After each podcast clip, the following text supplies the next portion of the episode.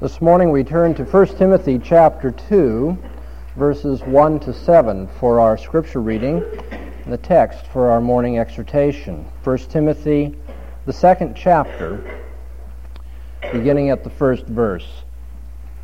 Hear this, as it is the very word of God.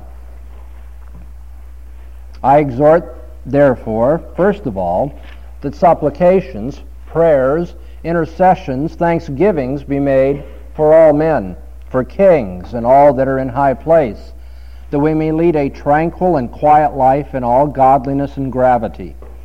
This is good and acceptable in the sight of God our Savior, who would have all men to be saved and come to the knowledge of the truth.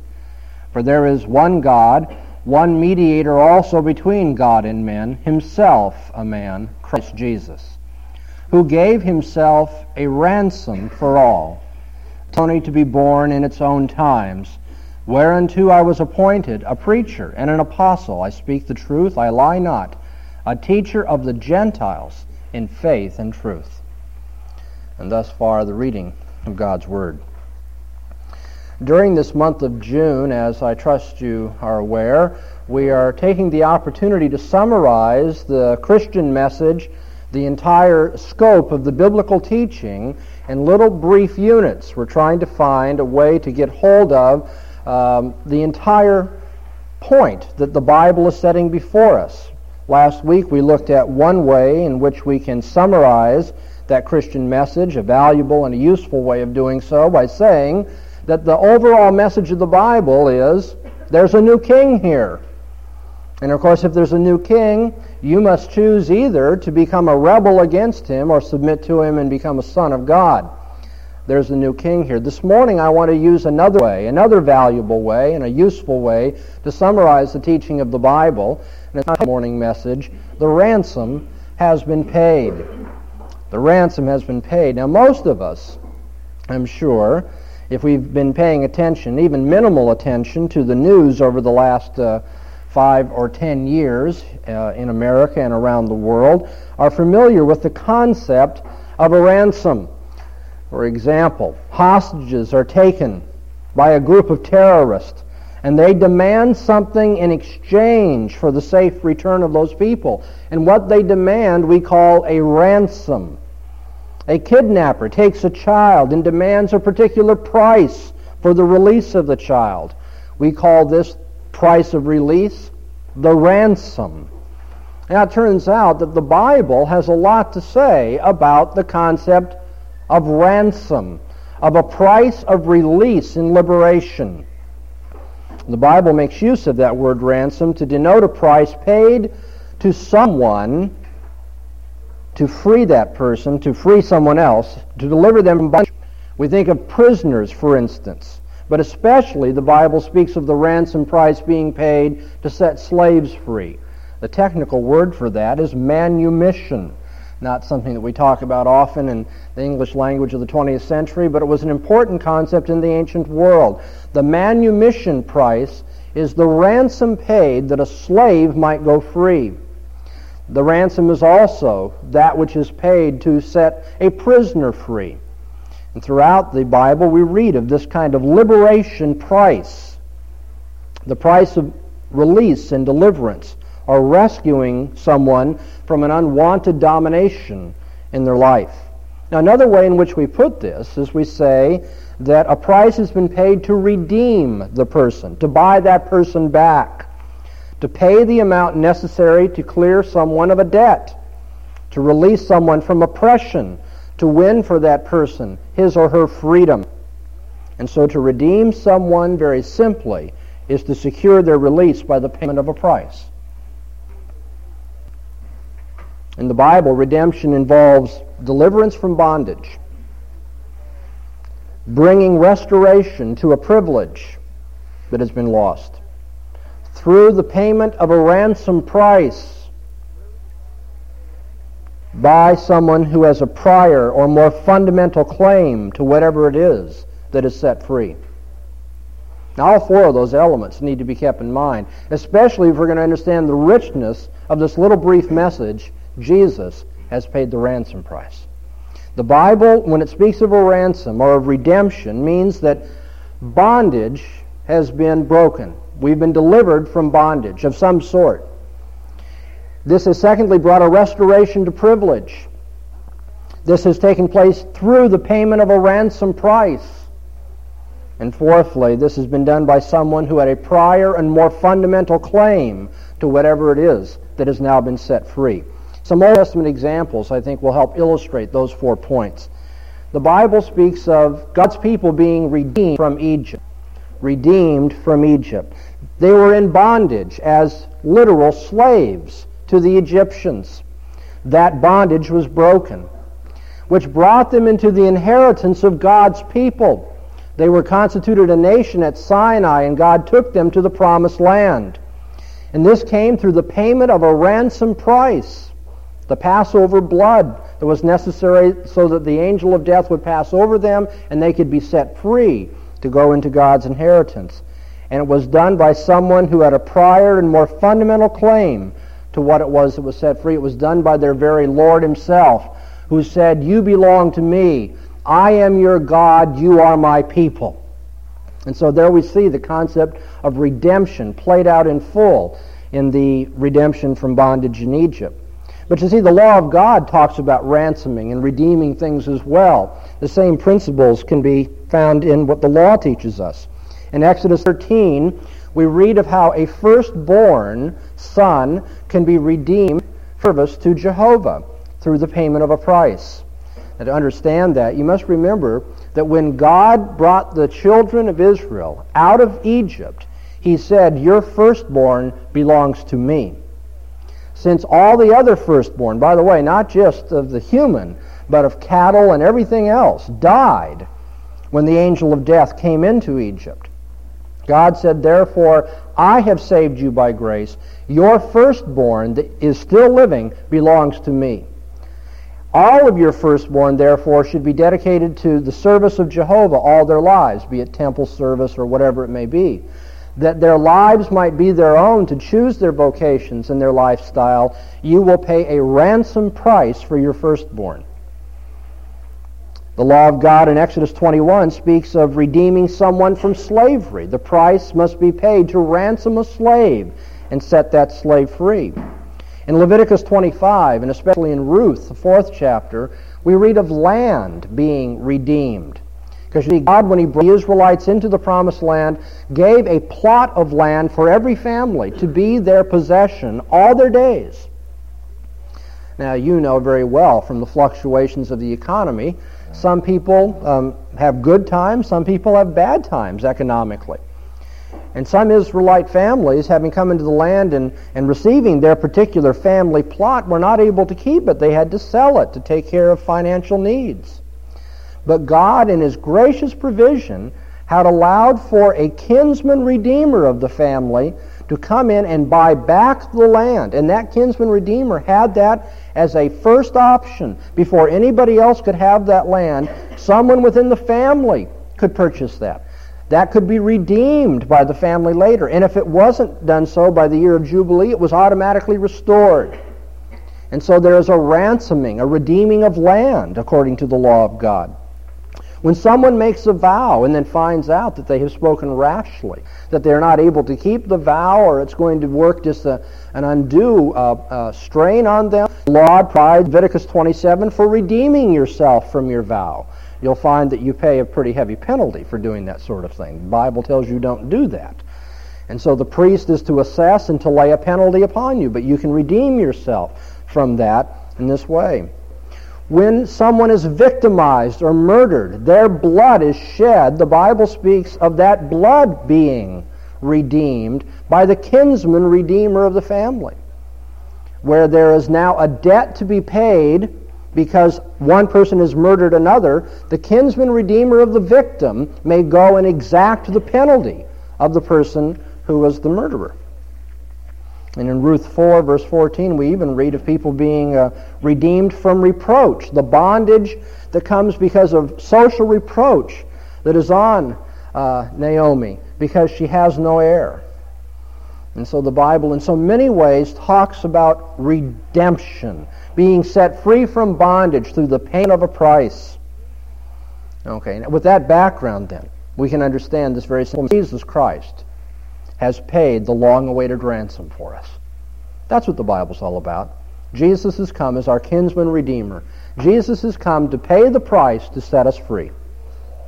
The theological expectation of the Old Testament, if you put all the message of the Old Testament together, the bottom line is those who were faithful followers of God in the Old Testament looked forward to the coming of someone who would redeem Israel, who would pay the ransom price of deliverance for them. And that's why, if you read Luke's gospel in particular, you see this repeated emphasis upon the ransoming of Israel. At the time of Christ's birth, Zacharias, his uncle, prophesied, "Blessed be the Lord, the God of Israel, for he has wrought redemption for his people." The word for redemption there, by the way, means strictly ransoming. He has wrought ransoming for Israel. Someone has come to pay the price and set us free. Godly prophetess who served at the temple, when she saw the Christ child, according to Luke, spoke of him to all those who were looking for the redemption of Jerusalem, for all those looking for the ransom price of deliverance to be paid. And then after Christ was crucified, do you remember how in Luke 24, the falsely disappointed disciples explained their despair to the Lord, not knowing they were speaking to the Lord, explained their despair by saying, "We had hoped that it was he who would ransom Israel." And so the whole message of the Old Testament looks forward to someone who will come to pay the price and set God's people free, someone who would ransom God's people. The message of the New Testament is precisely that that hope has not been frustrated, that that hope is not baseless, that Jesus Christ has indeed paid the price to set God's people free. I have a number of passages here that speak of this particular aspect of our salvation. I'd like you to, but I'm going to read them in quick succession, then go back and comment on all of them together.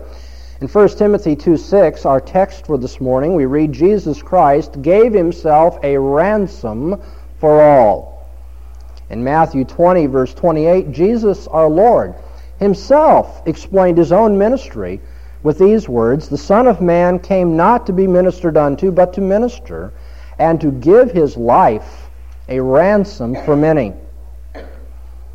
In Titus 2:14, Paul says, "Who gave himself for us, that he might ransom us from all iniquity and purify unto himself a people for his own possession, zealous of good works."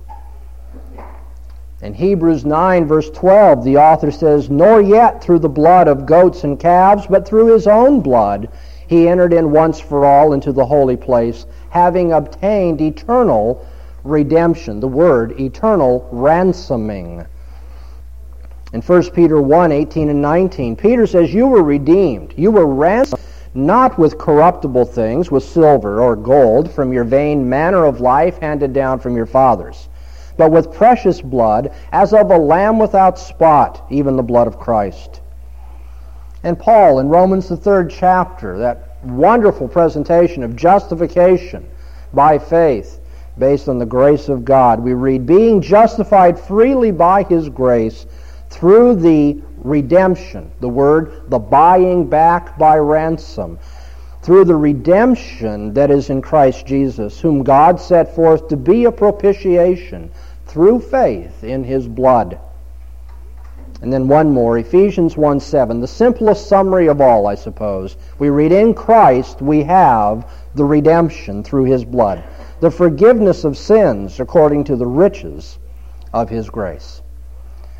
Okay, so from beginning to end, Old Testament expectation, New Testament fulfillment. From beginning to end, the Bible teaches us Christ has paid the long-awaited ransom.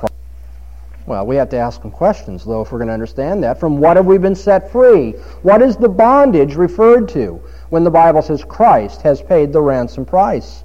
Ransom presupposes some captivity. Ransom presupposes bondage. It presupposes slavery. The redemption that has been brought by Jesus Christ is directed toward releasing us from that bondage. And so what is it?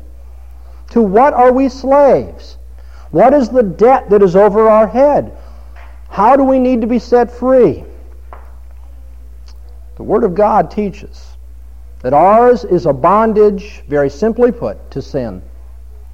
A bondage to sin. To sin and its guilt. To sin and its curse.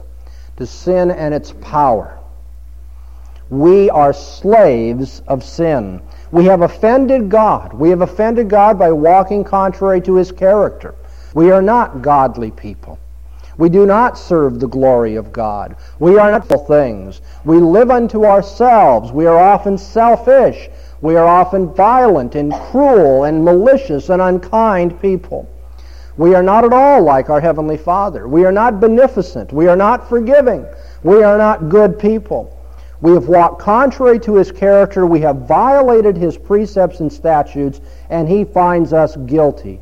And all those who are guilty before Him, since He is an honest and a righteous and holy judge, He must bring under curse. And so the wrath and the curse of God rest upon us because we have walked contrary to His holy character.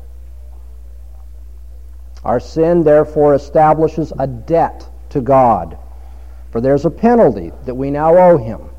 And the penal sanction of the law will be and must be exacted, and that penalty is death. The wages of sin is death. The Bible says that those who live contrary to the source of life must forfeit their life. God is our Creator. God is the source of all good. God is our sustainer. He gives us life, and we walk contrary to His character. We cut ourselves off from life.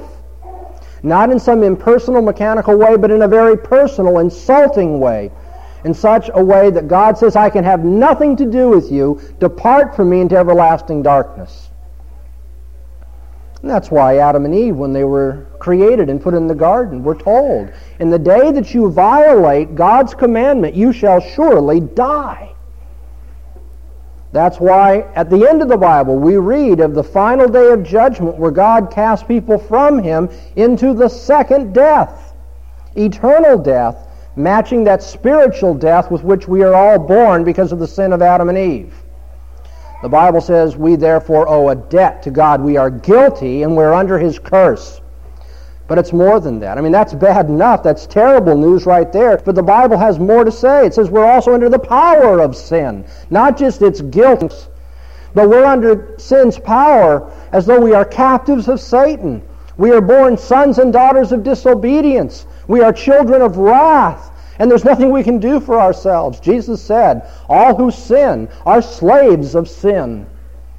Sin holds us in its clutches. We can't do anything good for ourselves. It's such a depressing but true message from God when He says, there is nothing in you that commends you to me, and there's nothing you can do to win my commendation. Without faith it is impossible to please Him. Any who have broken His law in the slightest degree have broken it in its entirety, and all are under His wrath and curse. And so there you have it. What is the bondage? It's the bondage that we have because we owe a debt to God because of the curse upon sin. And it's a bondage because there's nothing we can do to bring ourselves out of this. We are captives to disobedience and to Satan. Spiritually, there is no hope for us. The simple biblical message is, but Christ has set you free. Free at last. Free at last. Thank God Almighty, we're free at last. That's the message of the Bible, very simply put. Christ paid the price. The ransom has been paid. You're not a captive anymore. The debt's been paid to God. And the captivity to Satan has been broken because Christ died upon the cross. Christ paid the price necessary to set you free. Just notice what the Bible says we've been set free from. It's very interesting. Hebrews 9:15 says we've been set free from transgressions. In Romans 3:25, we've been set free from our sins. Titus 2:14 says we've been set free from all iniquity. And Galatians 3:13 says the curse of the law has been lifted off of us. Thank God, I am free. I don't owe the debt anymore. The penalty's been paid. It no longer threatens me. I'm out from under it. My record has been cleared. But the Bible says more. It says we've also been redeemed from our vain lifestyle. 1 Peter chapter 1, verse 18. That lifestyle that is futile because it's sold under sin. Futile because it cannot glorify God and do those things pleasing to Him. I've been set free from that. In Galatians 1:4, we read that we've been redeemed from this present evil world. We no longer belong to this world and its ways. We are no longer the captives of sin, of Satan, and the world. But we've been liberated into the glorious liberty of the sons and daughters of God. And so what is it from which we've been set free? Sin. Sin and its guilt, and its curse, and its bondage. And what was the ransom price? What was the amount that had to be paid? I say this is a very, very tender part of the Bible. What's the price for sin? The wages of sin is death. And the day that you eat thereof, you shall surely die. And therefore, it should not surprise you that the price that must be paid is the price of one's life. Nothing less. A holy God is just playing with sin if He would accept any price less than that. And so in Matthew 20:28, Jesus says, "The Son of Man came not to be ministered unto, but to minister and to give Himself a ransom." To give Himself. Jesus didn't come and say, now, how big a check must I write? Jesus came and said, I'll give myself over. In Romans 3:25 and Ephesians 1:7 and Colossians 1:14 and Hebrews 9, and in 1 Peter 1, we read that it was by the price of Christ's own blood. Indeed, Peter makes a point. He says it's not with corruptible things like silver and gold. No, it's not the manumission that you understand terms, where a price might secure the freedom of a slave. But rather, there was only one price good enough, one price intense enough, one price acceptable enough to satisfy the justice of God and set you free, and that was a blood price. It's blood atonement, you see. In fact, Hebrews makes the point that it wouldn't even be good enough to have the blood of bulls and goats to enter into the holy place and to set before God. But Jesus entered in once for all, and He laid down His own life, that His own blood might be shed, that He Himself might become the ransom price for His people. To who was that price paid? Well, interestingly, the early church, you look at the writings of Origen and others, the early church speculated that the ransom price had been paid to Satan. But that was readily refuted in the Middle Ages by a man named Anselm in his well-known treatise, Why God Became Man. Anselm made it very clear the ransom didn't be paid to Satan because Satan didn't have anything coming to him, but all of the debt was God. And of course the Bible teaches that too. In Hebrews 9:12, sacrificially the ransom price was rendered to God, wasn't it? It was set before God. And that paid off the penalty of sin before Him and released the captives from the realm and power of Satan. Well, the early theology of the church was a little confused about this ransom idea. But modern theologians are not just a little confused, they utterly distort and reject the teaching of God's Word about ransom. Modern theology wants to dissociate itself from the notion of a ransom. They want to reduce redemption to the mere deliverance of a person with no thought of penal satisfaction, with no thought of a payment to God. And the reason for that, very simply put, is that modern theology does not want to deal with the wrath of God. Modern theology does not want to believe in a God that is holy and that will call us into account, a God who is the eternal judge and who demands satisfaction of His justice because we have offended Him. That, you see, is offending modern theologians. And since they don't want to think of the wrath of God, they don't want to think of a ransom price having been paid. But you see, there's nothing clearer in God's holy word, if you read it with your eyes open, but that God is angry with sin. And that God, because of His holy perfection, can have nothing to do with sin. And it will eternally be punished from His presence. And so a ransom price does have to be paid. And we thank God, the message of Scripture, it has been paid. And it's been paid in the highest currency, the most valuable currency available, the very blood of God's Son himself. And for whom was that ransom price paid? For whom did Christ pay the price? Well, in 1 Timothy 2:6, we read he paid a ransom for all. And yet in Matthew 20:28, he says that he has paid a ransom for many. Which is it? Is it for many or for all? And the answer is it's both. If you understand what Jesus says and what Paul teaches in context. You see, it is certain that all those for whom the ransom has been paid have been set free from the curse and the power of sin. If the price has been paid, God would be unjust not to recognize it, not to honor it, not to act in terms of it. If the ransom price has been paid for me, I can no longer be a slave of sin and no longer owe the debt of its penalty. If the ransom price has been paid, God cannot exact it of me because he's already exacted it of his Son. So all those for whom Christ has paid the ransom are to be saved. If you wish to say, therefore, that Christ paid this ransom for each and every individual, then you must, for theological accuracy, be driven to the inaccurate conclusion, therefore all men are saved.